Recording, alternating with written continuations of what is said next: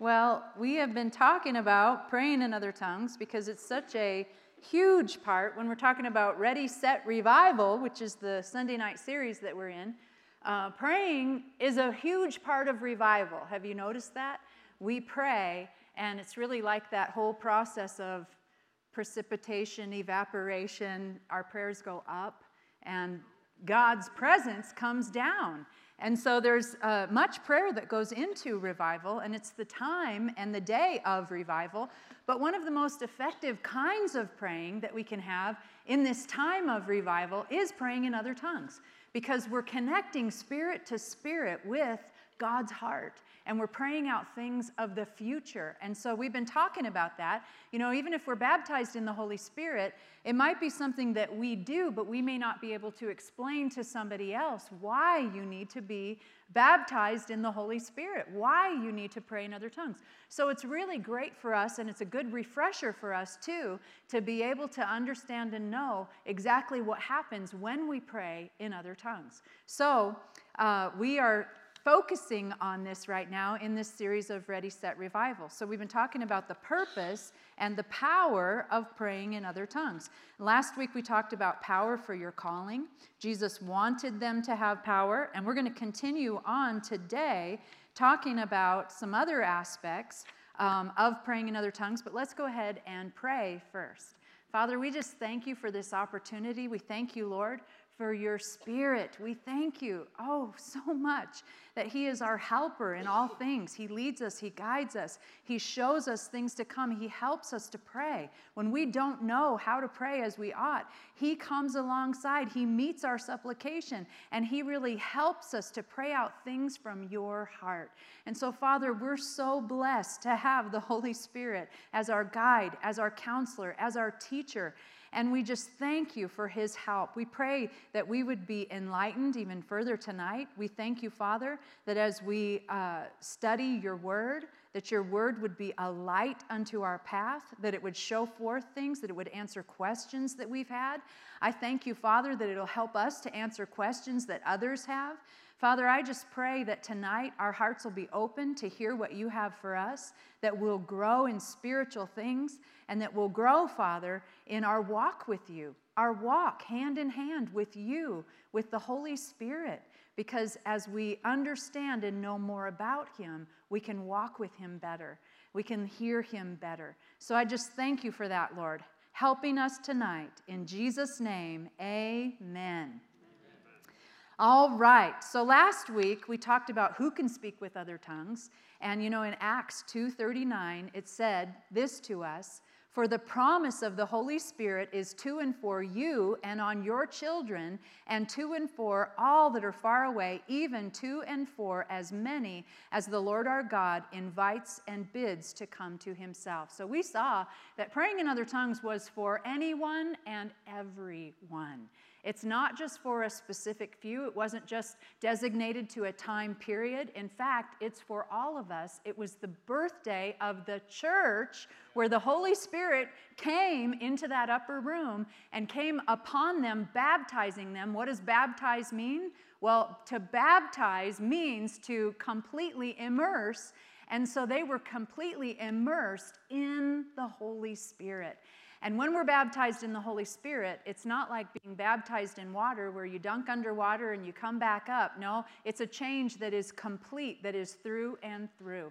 I like how Rick Renner talks about it. If you read Sparkling Gems from the Greek, he talks about that word baptizo, and he says, you know, we likened it to being pickled because a vegetable, the Strong's Concordance showed us, a vegetable is first dipped in water and then it it is dipped into a solution that penetrates it through and through. So it changes the vegetable into a pickle. But Rick Renner talks about uh, how that word baptizo means to be dipped and dyed. And I like that because if you've ever dyed something, you know, a piece of clothing, you've put it into that RIT dye solution and you've uh, changed it, well, it goes through every fiber of that piece of clothing. It goes through every fiber. So when you take it out of the dye, it's a different piece of clothing. It looks completely different because every fiber has soaked up that dye. So that's how he talks about it, and I love that analogy as well. So, who, is, uh, who can be baptized in the Holy Spirit and who can speak with other tongues? Well, we looked at multiple instances in the New Testament where they were. So, how do we receive the gift of tongues? Well, this is where we were ending last week. How do we receive? Well, many receive the baptism of the Holy Spirit by the laying on of hands.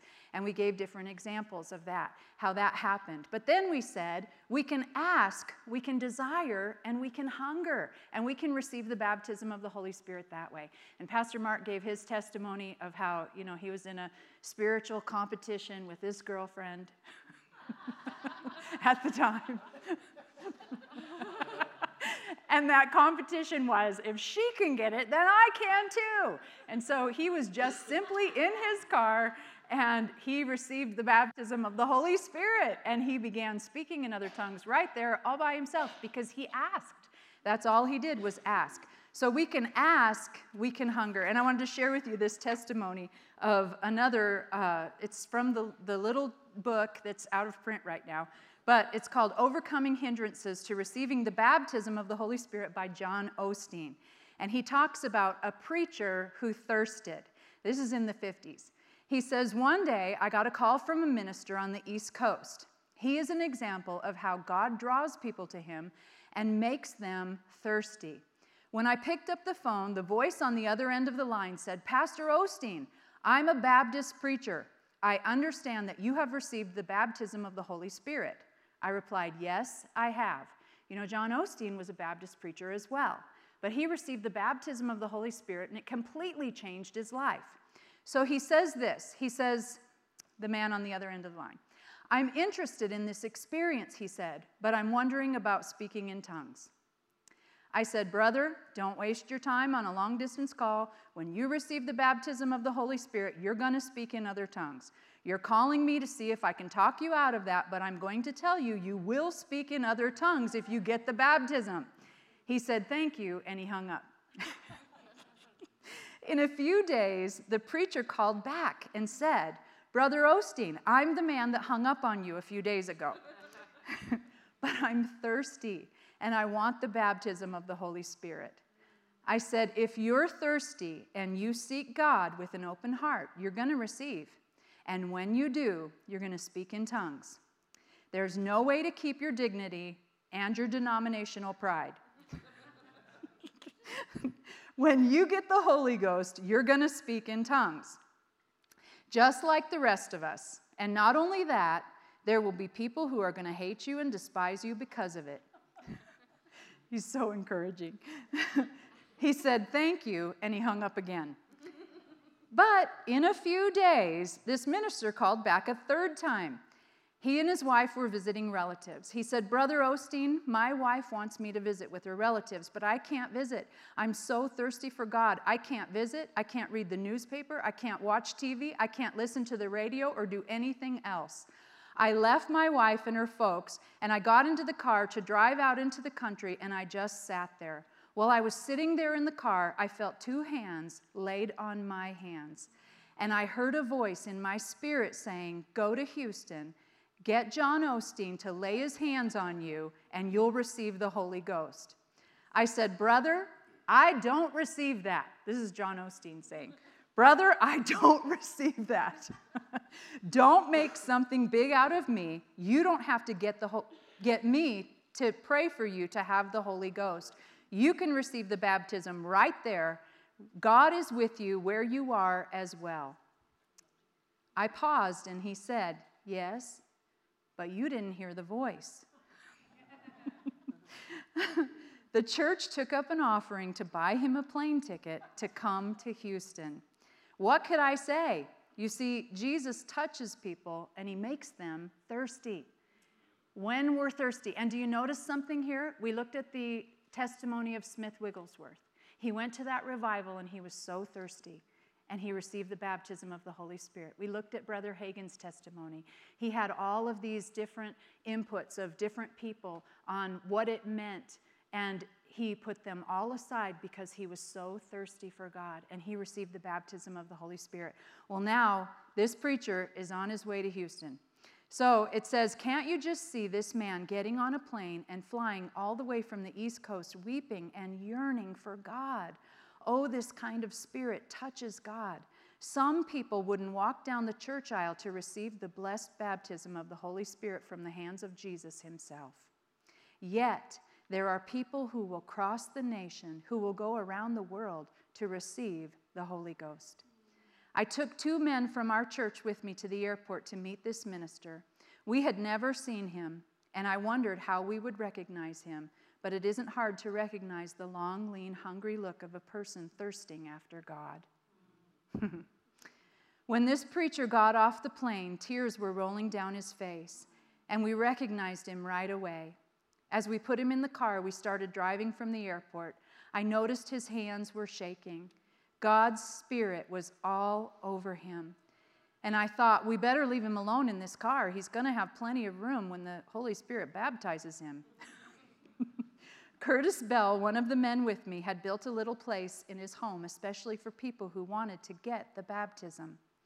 He would keep them in his house and he would pray for them. So we took this minister there. As soon as he got his suitcases set down, I said, Let's just pray for a little while. I asked the preacher to kneel in the middle of the room, and then we all found places to pray, and we surrounded him in prayer. As we were praying, the Lord spoke to me, and he said, Didn't he say that if he would come to Houston, you would lay hands on him and that I would baptize him in the Holy Spirit? I said, Yes, God, that's what he said. Then why are you sitting over here in the corner praying?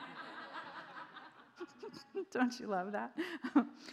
oh, go over there and put your hands on him. So I slipped up behind the minister and I put my hands on him as he was praying. The very moment the hands tu- my hands touched him, he stopped speaking in English. He rose up and he lifted his hands in worship and surrender to God. And the language of the Holy Ghost began to pour out of him. He talked in tongues and he talked in tongues, and then he talked in tongues some more. He worshiped God and he talked in tongues for what seemed like hours. We walked up to Brother Bell and tried to tell him how wonderful the Holy Ghost was, but he couldn't speak in English. He walked up to Brother Bell, but he couldn't speak in English. He could only speak in tongues. He tried to tell me how wonderful it was, but he could only speak in tongues. It was getting late, and we all needed to go to bed and get our rest. Finally, I took him by the arm and led him to his bedroom. He laid down, he took, we took off his shoes and socks, pulled the covers over him, and when I left him, he was still speaking in tongues. when he woke up, there was no doubt the Lord had baptized this man in the Holy Spirit. Oh, the next day he said, Brother Osteen, if you thought it was good when you put me to bed, you should have been here when I woke up. Don't you love that? so, hunger and thirst.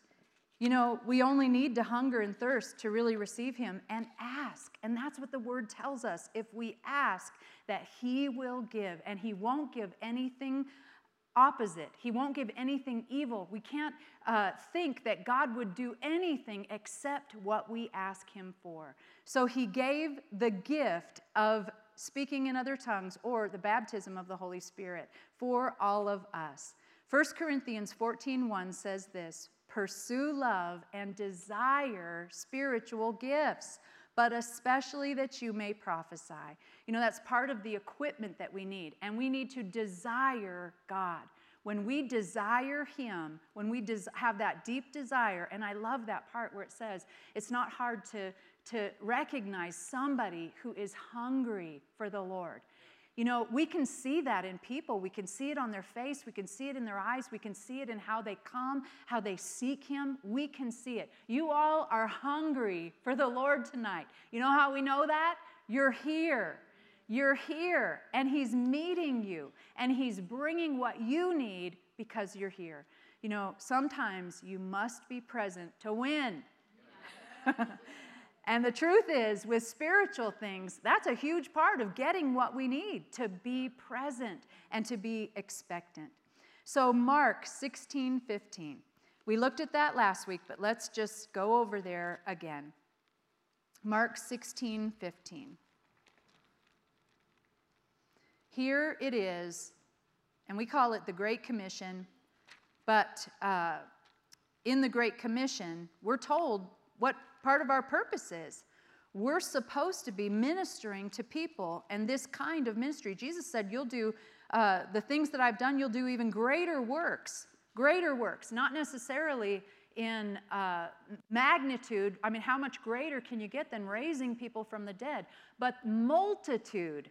We'll do greater works because all of us now are empowered with the Holy Spirit to and, and, power to be witnesses as we minister to people, these things will happen. These signs will follow them that believe. So in Mark 16 15, it says, And he said to them, Go into all the world and preach and publish openly the good news, the gospel to every creature of the whole of the human race. He who believes, he who adheres to and trusts in and relies on the gospel, and whom it sets forth and is baptized, will be saved from the penalty of eternal death.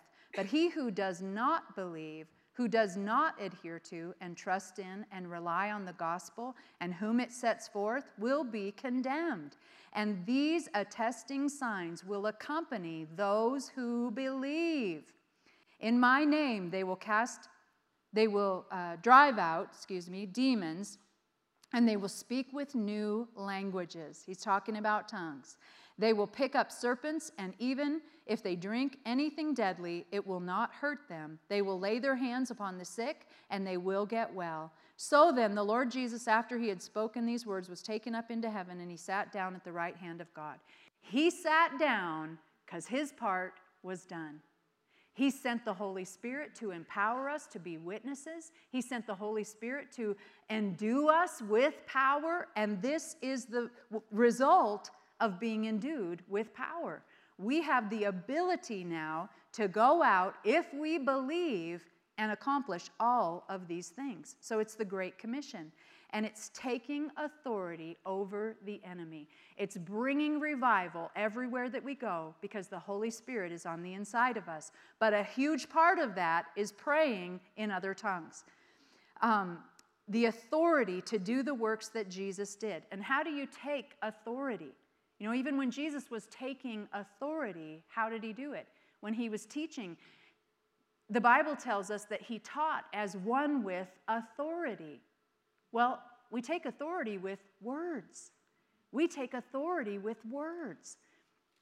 We're not going to take physical authority over the kingdom of, of the enemy. We're going to do it with prayers. We're going to do it with words. So when we pray, there's an authority that comes when we speak in tongues. And in this uh, passage here, it says, they will speak with new tongues. New tongues means fresh recent, unused. It, it speaks to a new kind, unprecedented tongues. Every time we pray in other tongues, it should be a new, fresh experience, a new freshness, and we will receive the refreshing of praying in other tongues too. And we're going to talk about that. So let's focus on this for a moment. What am I saying when I pray in tongues? What am I saying? You know, some people, that's the hindrance for them to receive the baptism of the Holy Spirit. I don't know what I'm saying. But remember what we read about John Osteen last week? He said, We have to get past our pride and we have to humble ourselves. And when we humble ourselves, it can be a humiliating experience to let those words come out when we don't know what we're saying. But what am I saying? What does the Bible talk about praying in other tongues? It does tell us some things. So in Acts 2 4, it says this it says, They were all filled, diffused throughout their souls with the Holy Spirit, and began to speak in other different foreign languages, tongues, as the Spirit kept giving them clear and loud expression, in each tongue in appropriate words. See, that's a fear sometimes that people have. I'm going to say something inappropriate. no, you're not. Because he only gives appropriate words. He only gives words that are from his heart. And when we follow him, we don't have to have a fear of that. He only gives us appropriate words. Acts 2:11 says this. It says, "Cretans and Arabians too, we all hear them speaking in our own native tongue, telling of the mighty works of God." What are the appropriate words that they were saying? Well, they were telling of the mighty works of God telling of the mighty works of God. That's what those who were hearing, when they heard in their own language, they said they're telling of the mighty works of God. How awesome is that? Do you know God has mighty works He's doing now? He has mighty works He did do, and He has mighty works He wants to do. And when we pray in other tongues, we're talking about those things. We're praying out those things. Some of those things are future things that the words need to be said so that they can be moved upon. Because our prayers, the Bible tells us in Revelation, are stored in golden bowls in heaven. God holds those prayers. And when we pray them out, it gives Him an invitation to come into this home and that person's life and this city and that nation. So we pray things and we're telling forth the mighty works of God. But here's another example of what they said in Acts 10 45. It says, and the believers from among the circumcised, the Jews who came with Peter, were surprised and amazed because the free gift of the Holy Spirit had been bestowed and poured out largely even on the Gentiles. For they heard them talking in unknown tongues, languages, and extolling and magnifying God. What were they saying? They were extolling and magnifying God. Oh, how awesome is that! Extolling and magnifying God. Wow. Here's another one 1 Corinthians 14 17 tells us one who is praying in tongues gives thanks well. Gives thanks well. So we know that we're telling of the mighty works of God, we're magnifying and extolling Him, we are only speaking appropriate words, and we give thanks well. Here's another one. In 1 Corinthians 13 1, it tells us that there are tongues of men and of angels. Do you remember reading that? At the beginning of the love chapter, he tells us, I, if I can speak with the tongues of men and even angels. You know, we can speak in tongues that are known on this earth, but we can speak in tongues that are only known in heaven. And that's a cool thing. And God knows what we're saying when we say it. He's we're praying from our spirit and we're praying out things that connect with his heart. Praise God for that. In 1 Corinthians 14, 2, it says this It says, For one who speaks in an unknown tongue speaks not to men, but to God. For no one understands or catches his meaning, because in the Holy Spirit he utters secret truths and hidden things not obvious to the understanding. Another translation says, We pray mysteries when we pray in other tongues.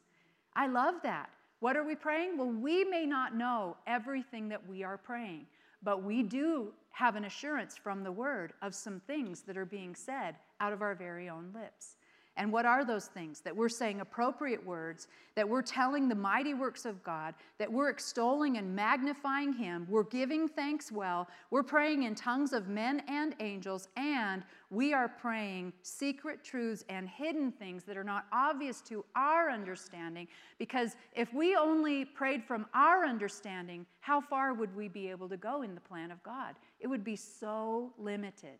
But we pray from the Holy Spirit giving us words. And when He gives us words, now those things are being prayed out. They're mysteries. And Brother Hagin said this mysteries that are prayed out can be walked out. And when they're prayed out, it sets a path before us. It's like laying track for a train.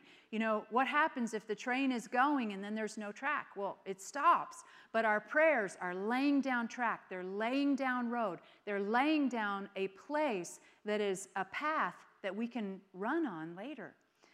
So, mysteries that are prayed out uh, and become revelation that can be walked out. 1 Corinthians 2 1. Let's go over there. 1 Corinthians 2 1.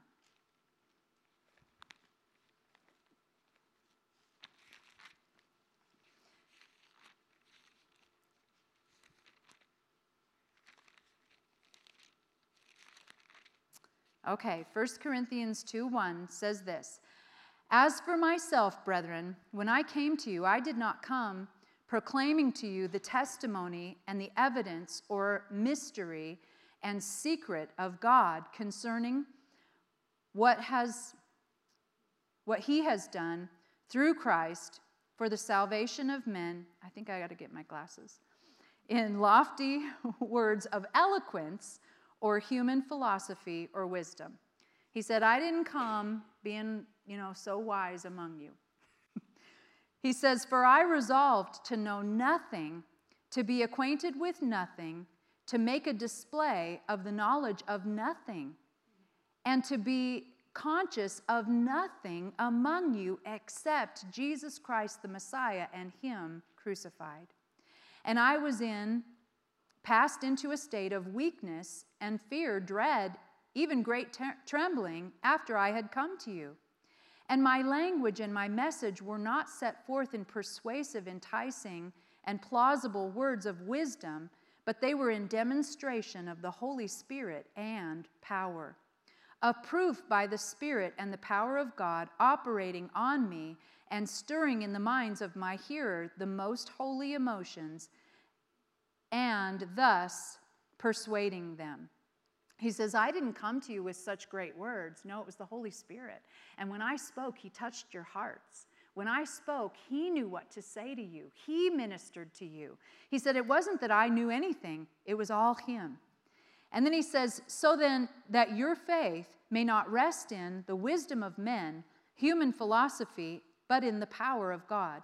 Yet when we are among the full grown, spiritually mature Christians who are ripe in understanding, we do impart a higher wisdom, the knowledge of the divine plan previously hidden.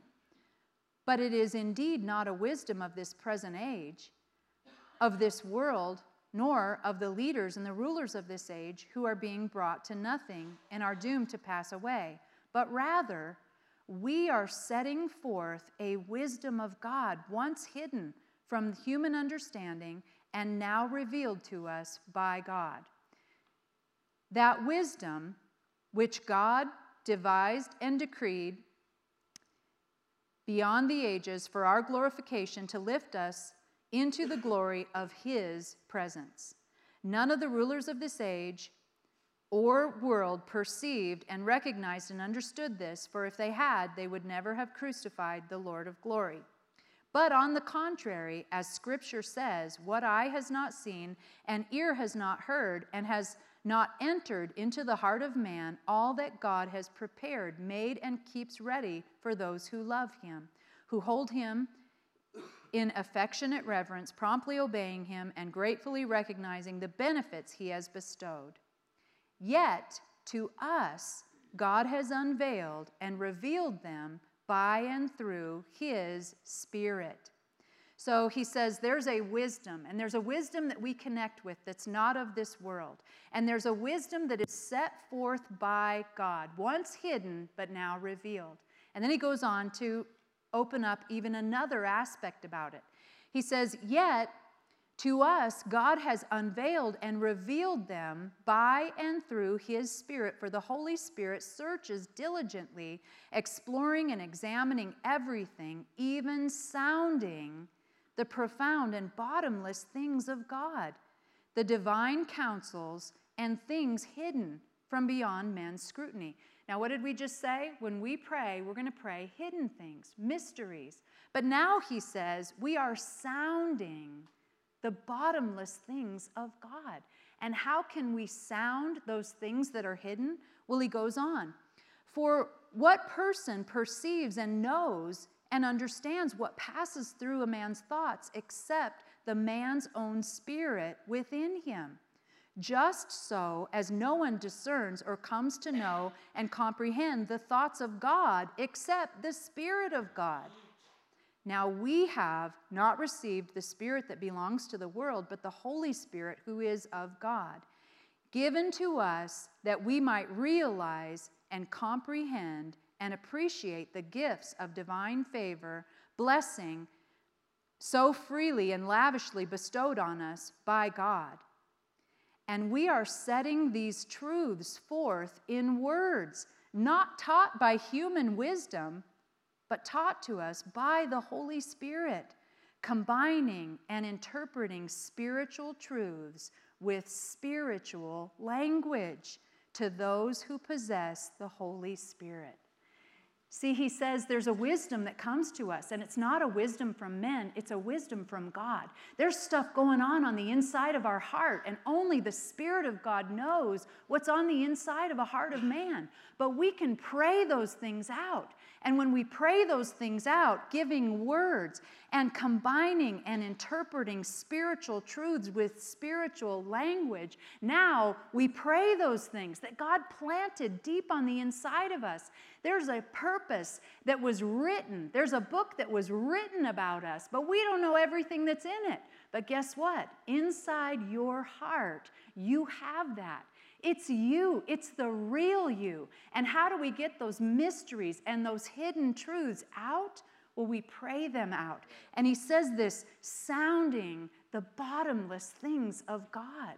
And it even takes us to that, you know, when they're, they're trying to find the depths of something, like the ocean, they're trying to find the depth. They sound, they send forth, uh, you know, they, they measure the depth, but it says we can't even measure the depth of God. Those are the bottomless things of God.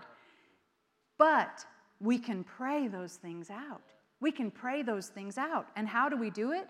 Combining and interpreting spiritual truths with spiritual language. Words not given to us by men, but by the Holy Spirit. We pray those things out.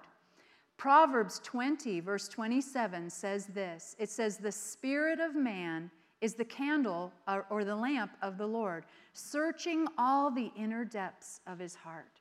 When the Holy Spirit comes, he begins to uncover and unveil some of those things, and we begin to pray them out. We pray out our future, we pray out hidden things.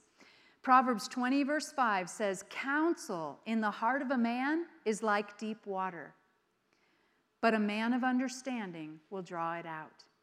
How do we draw out counsel in the heart? Well, we pray. When we pray, when we let the Holy Spirit put those words out of our mouth, you know, I always doubted. I, I always just kind of had this thought like, is it me or is it him? Is it me or is it him? And then we went to a missions trip. We were going to Greece, and we were sitting in the uh, airport in London. And as we were sitting in the London airport, it's a hub for so many different places.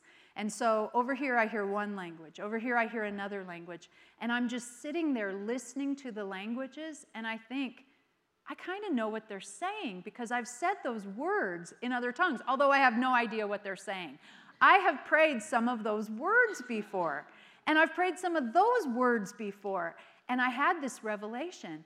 When I pray, I pray in other tongues, and I could be using words from any language, any language. But God is taking those words and He's having them pray something from my heart out because it was from His heart implanted in me. It's amazing how that happens. 1 Corinthians 14 18 says this I thank my God that I speak in strange tongues, this was Paul, languages more than any of you or all of you put together. Do you know that Paul spoke in tongues a lot? If he says, I speak in tongues more than any of you or all of you put together, he spoke a lot. But guess what? He had such wisdom and revelation. He wrote so much of the New Testament for us. Was it because he was such a smart person? I mean, he probably was, but he received all of this revelation because mysteries that are prayed out can be revelation that is written, that is walked out, revelation that God can move on later. So there was so much that came to him. And I'm sure that a lot of it was because he was praying in other tongues a lot. Go with me to John 7 37. John 7 37.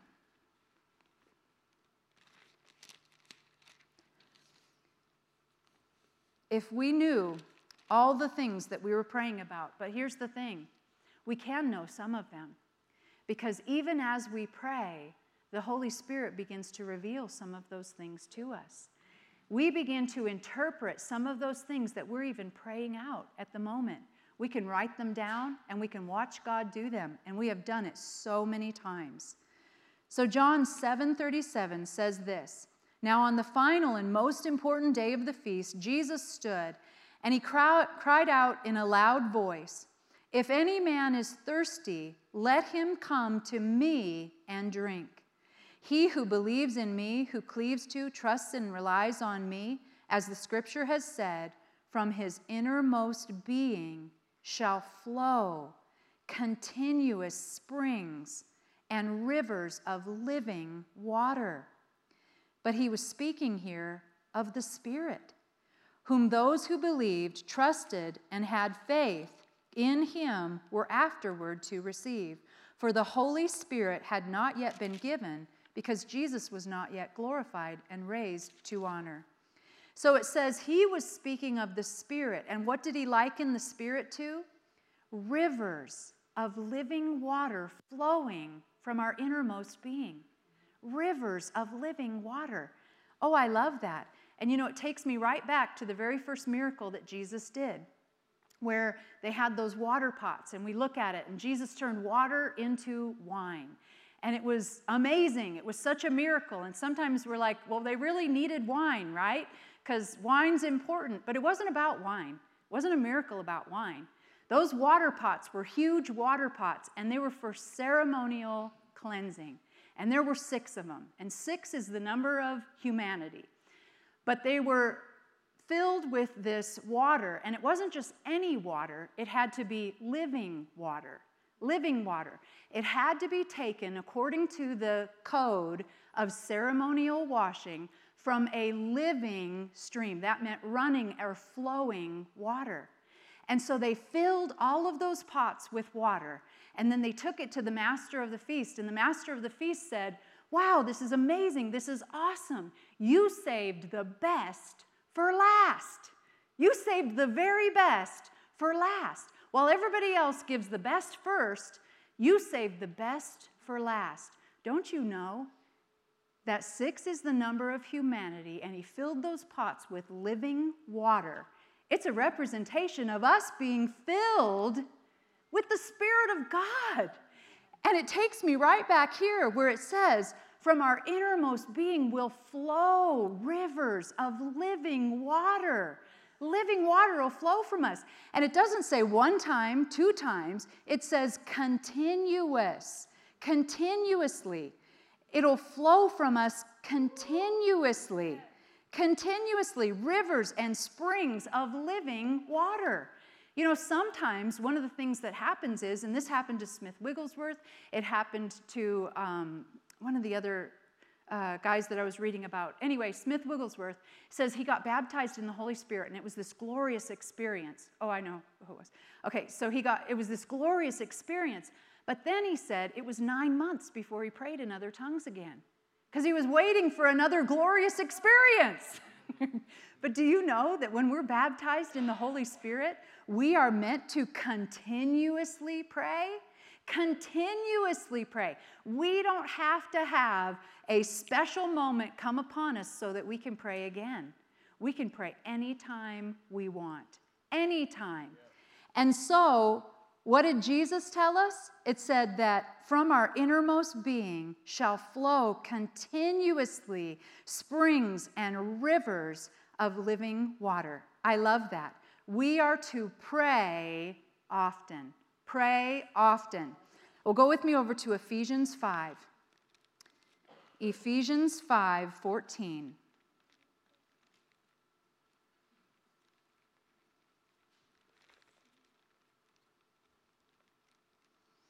I'm hoping that we're answering a lot of the questions that people have, and maybe that we have too. Because if we answer those, then we can pray confidently, fervently, and with power. All right, Ephesians 5 14 says this.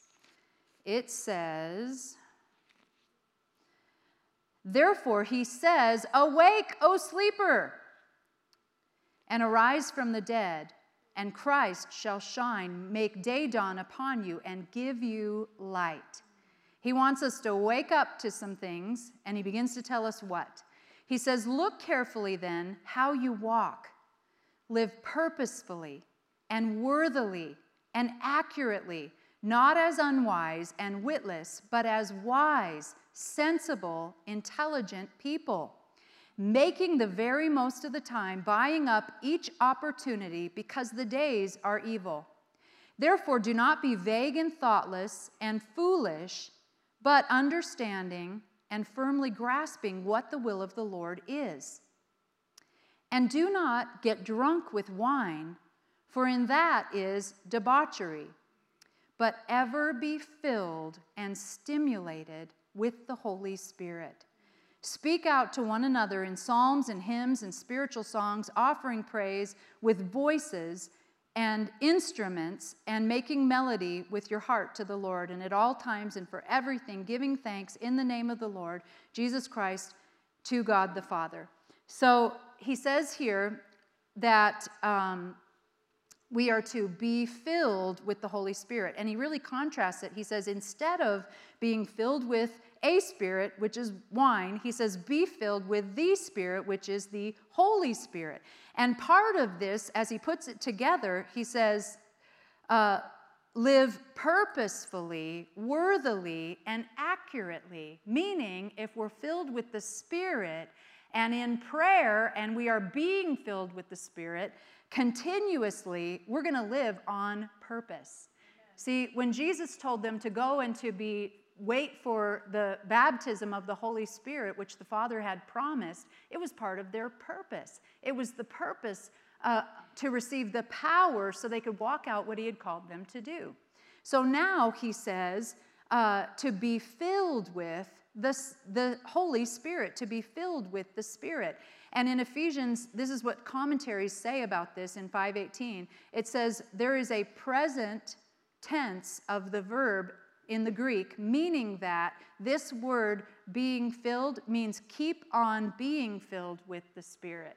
Keep on being filled, or be being filled with the Spirit. It's not just be filled, it's be being filled with the Spirit. So it's a continual thing. And you know, I love how he puts this together with drinking alcohol. He says, Do not be drunk, in verse 18, do not be drunk with wine, for in that is debauchery, but be ever filled and stimulated with the Holy Spirit. So it makes me think why do people drink alcohol? Well, there's a number of reasons, right? But one reason that we could say they drink alcohol is to be stimulated in a different way. Or, you know, we, we like to go to places during happy hour because they have half price appetizers, and that's all we get. But people like to go during happy hour because they want to get happy. and drinking makes some people happy, although it won't keep you happy, it'll make you sad in the end because it's something that the enemy can grab hold of you or put a hook in you. But that's what, you know, people who get drunk. But he says, don't get drunk, be filled with the Spirit.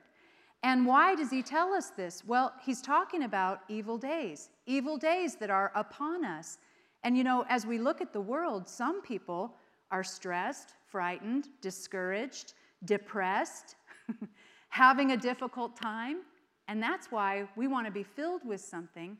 But now he says, in contrast to being filled with wine, let's be filled with the Spirit because that'll cause us to live on purpose. That'll cause us to live with power. That'll cause us to live accurately and worthily. We need to wake up to the things of the Spirit. So, anything that alcohol can do for us, guess what? The Holy Spirit can do better, way better. And that's why he says, be filled with the Spirit or be being filled with the Spirit. So when we are filled with the Spirit, now that's a better way to cope with hard days, difficult days, evil days, because we are actually equipped to pray some things out, to take authority over some things, to pray out mysteries and hidden things that are not obvious to the understanding.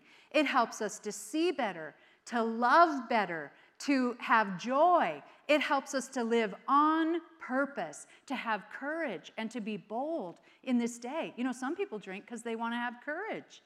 But guess what? The Holy Spirit gives us courage. What happened to them in the upper room? Well, they were baptized in the Holy Spirit, and all of a sudden they spilled out into the streets to people that just the day before they were afraid of. Now they're witnessing to them because they had courage from the Holy Spirit.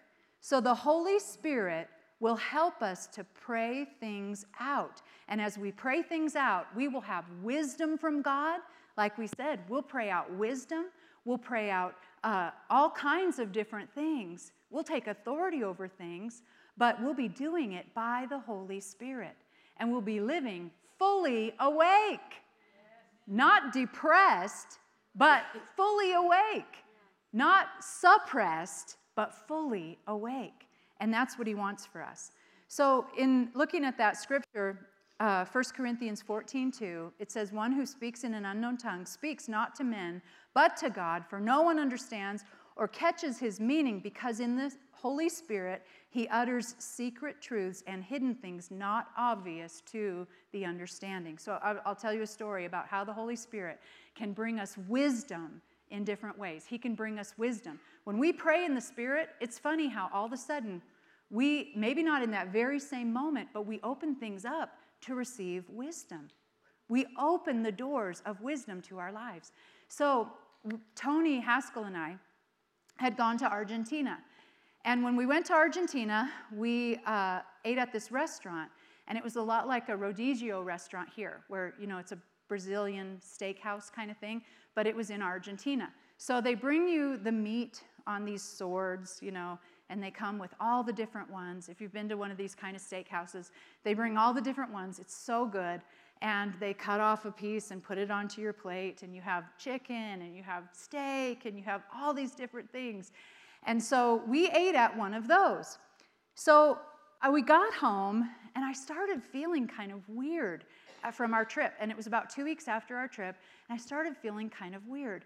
And my system was like hyped up, and and I kind of sensed what was going on. And so I called my doctor because I had thyroid surgery. I had uh, uh, growths in my thyroid. So I had thyroid surgery um, a long time ago.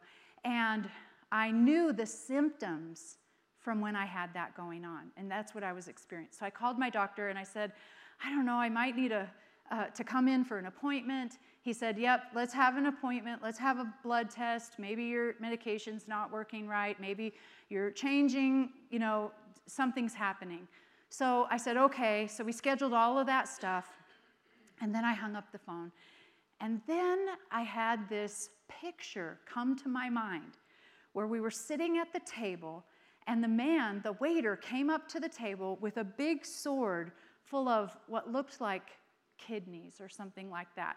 And he came to the table and he put it on the table and he said, Glands, ma'am. and that's what he said. And Tony and I looked at each other and we went, What did you say? And he said, Would you like some glands, ma'am? And I went, Ew, I don't want to eat glands. No, I don't want glands. And so we were laughing about it and we were saying, I guess people eat glands. I mean, I guess they like glands. it was so funny to us. And we laughed about it for, you know, a long time. So then we got home and I was feeling this, and I said to myself and the Holy Spirit, I said, maybe I ate glands. And I didn't know it. And so I called my doctor back and I said, I just went to Argentina and maybe I ate some glands without knowing it. Would that cause my blood to be wrong? Would that cause me to have symptoms that, you know, I, I like this? And he said, Absolutely. he said, and then when we were at the table, this is what I further remembered that they said they use glands in a lot of different things. We were like, who would eat glands?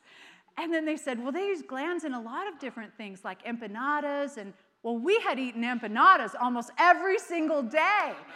so then I'm thinking, I probably ate glands. So then, it was a revelation from God. And so God was saving me money, saving me trouble, saving me having to go through all of these adjustments with medicine and all of that. And so he said, just wait a couple more weeks, and if you're still feeling weird, then we'll do all of the things, but it's probably just gonna pass. So I was like, thank you, Lord. Thank you, Lord, that you saved me. You care about me so much. And you know what? He does care about us.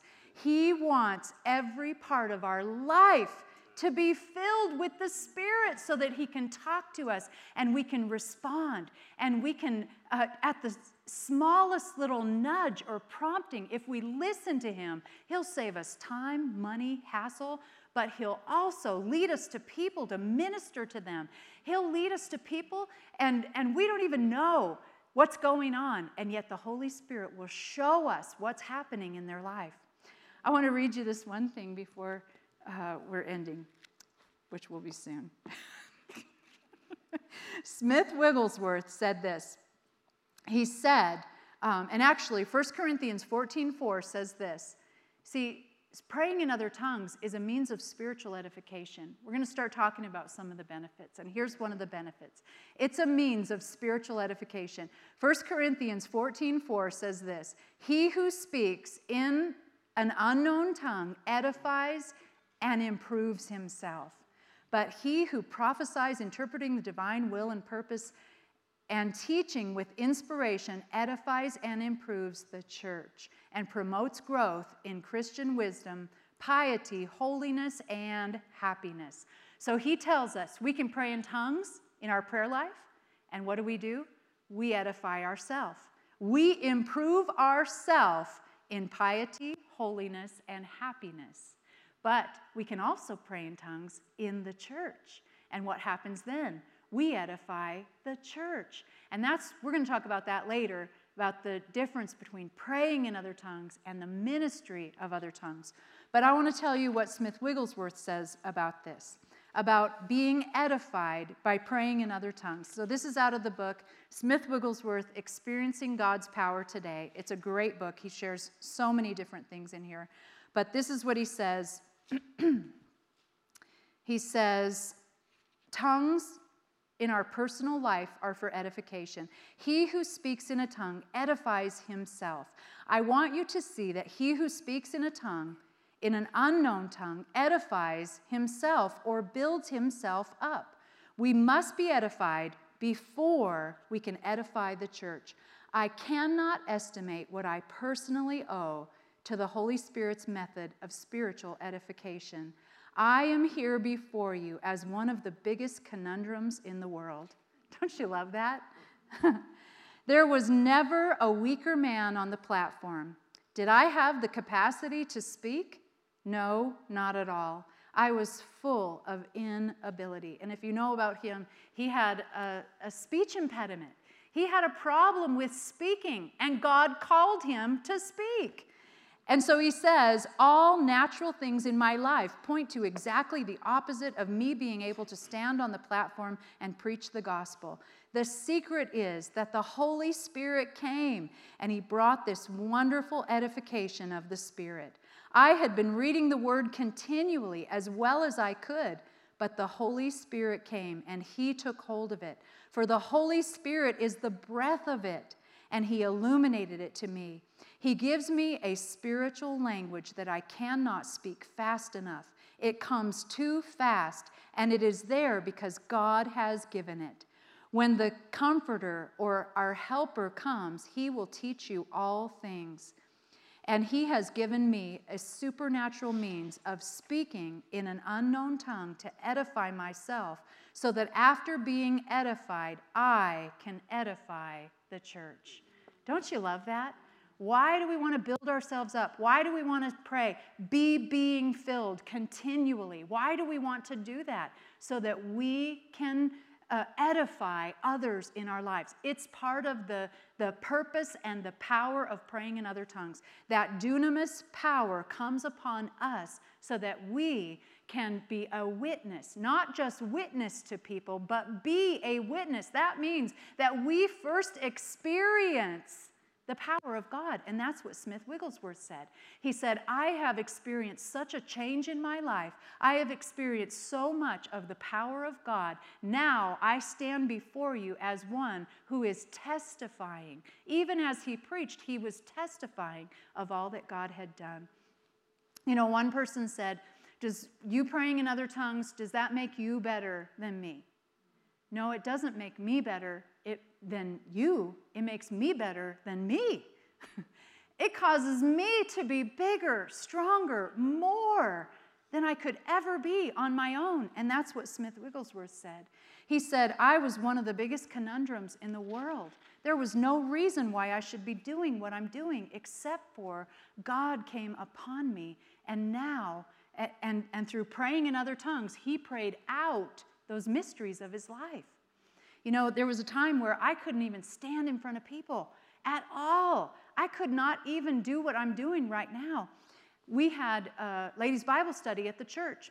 And in the ladies' Bible study, we had a wonderful teacher from the church. She was teaching and uh, sharing every week. I came to the Bible study. I was a big part of it in, in cheering her on because she was such a wonderful teacher.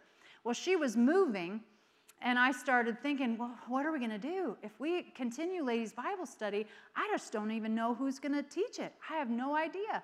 And I was absolutely clueless to that being in me at all, the ability to teach anything.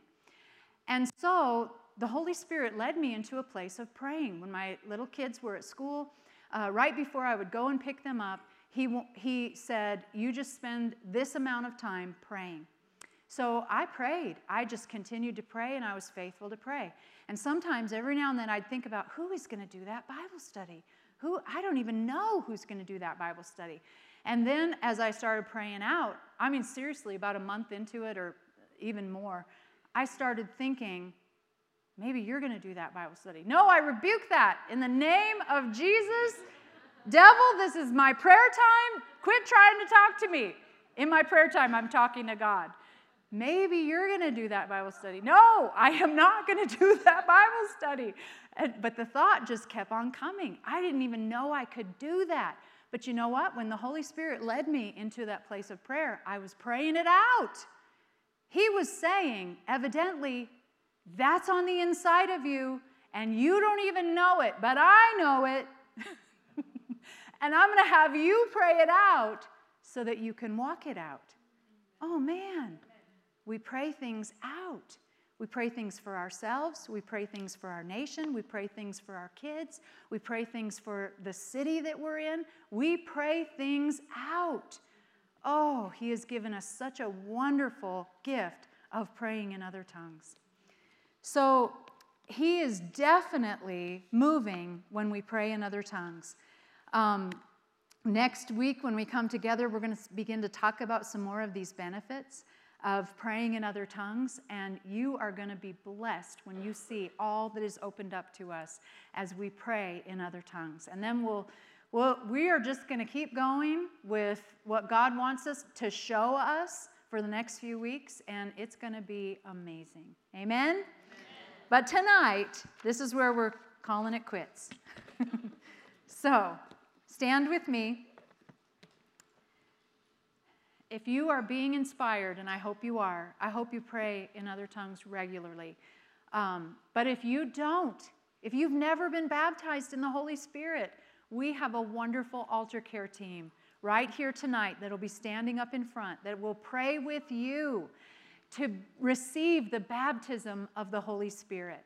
If you are one who, like we talked about tonight, maybe a long time ago you were baptized in the Holy Spirit and you have not been praying in other tongues and you just need a refresh, you say, you know what, I haven't done it for a long time and I'm ready to start praying again. Well, then come up here. They will pray with you. That will be revived in you, that gift. It'll be stirred on the inside of you. And as it's stirred, you'll, you'll have. Uh, those times with the Lord again.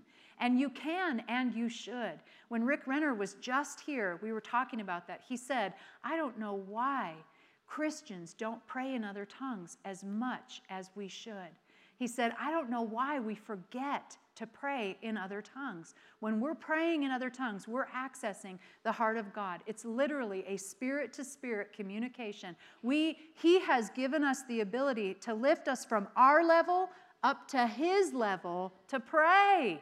And it's amazing when we do that. So, tonight, if that's you, come up and have our altar care team pray with you to revive that in you, uh, that the, the baptism of the Holy Spirit, to revive that gift in you. Um, if you've never been baptized, come up. They will pray with you tonight. And they'll give you materials that'll even take you further in your understanding. It'll be awesome. But as we go tonight, uh, let's just listen to Pastor Mark. Praise the Lord. I'm just going to give you this uh, encouragement. Uh, I know most of you pray in tongues, but as we were talking this morning and as we were talking last week, as we're talking about the kingdom of God is righteousness. And that myself, I'm trying to do that and realize that the power of sin, what dominated your life, has been broken. And many Christians feel powerless, even though they know that I'm saved, I'm forgiven, but they seem to walk and say, I'm pulled back into sin, I'm pulled back into sin because they're trying. But see, that void, when the power of sin was broken, there was a void made in your life that is filled with the Holy Spirit, mm-hmm. the power of the Holy right. Spirit. Well, how do I generate that? How do I be being filled? Just what she said, praying in other tongues. You will actually generate and stir up the righteousness yeah. of God that you have become by praying in other tongues. We're not simply just praying out stuff, but we're praying in and through what is actually the fiber of our being. We have right. now become alive spiritually. We are spirit beings. And so when it says we pray in an unknown tongue, we edify, we strengthen, we build ourselves up. For what? To walk in righteousness, right. to walk in holiness. When the temptation comes, when sin comes against you, when it tries to dominate you once again, and in your mind you feel powerless, you, you will begin to not feel powerless because you are praying in other tongues. You are continually praying in other tongues. You're continually stirring the source. And, and, and as Pastor Tasha said, all the things of the rightness, everything that's been set aright, will start to develop, it will start to form in you yeah. as you pray with other tongues. The formation of it, the very formation of who you are in Christ is formed because it's spirit being, it's formed by praying in the spirit. So many times we still, I know that, but I'm trying to live it out. I'm trying to walk it out. But it's really not about you walking it out. It's actually about it being formed in you. And when it's formed in you and that's who you are, you just walk it out. So I just encourage you every day, whenever you have the opportunity, because you don't have to be thinking about it, your understanding can be unfruitful, that you allow yourself, you release from the Holy Spirit in you to pray in other tongues, because it will process and begin with intentional purpose. I'm praying to bring this spiritual development of righteousness, that which I've become, to fully form in me, that I can then, by the Holy Spirit, walk in holiness. That's right. Through praying it out in other tongues. That's right. And actually, he doesn't even know it, but that's part of what we're going to talk about next week because Jesus was baptized in the Holy Spirit at the River Jordan, and then he walked into every temptation that is known to man, and he overcame it. So, we are going to talk about that and uh, it'll be awesome. All right, have a great week. Oh, say this as we go. What God did in Christ Jesus, Christ Jesus far, exceeds far exceeds any damage done to me by Adam's fall. Amen.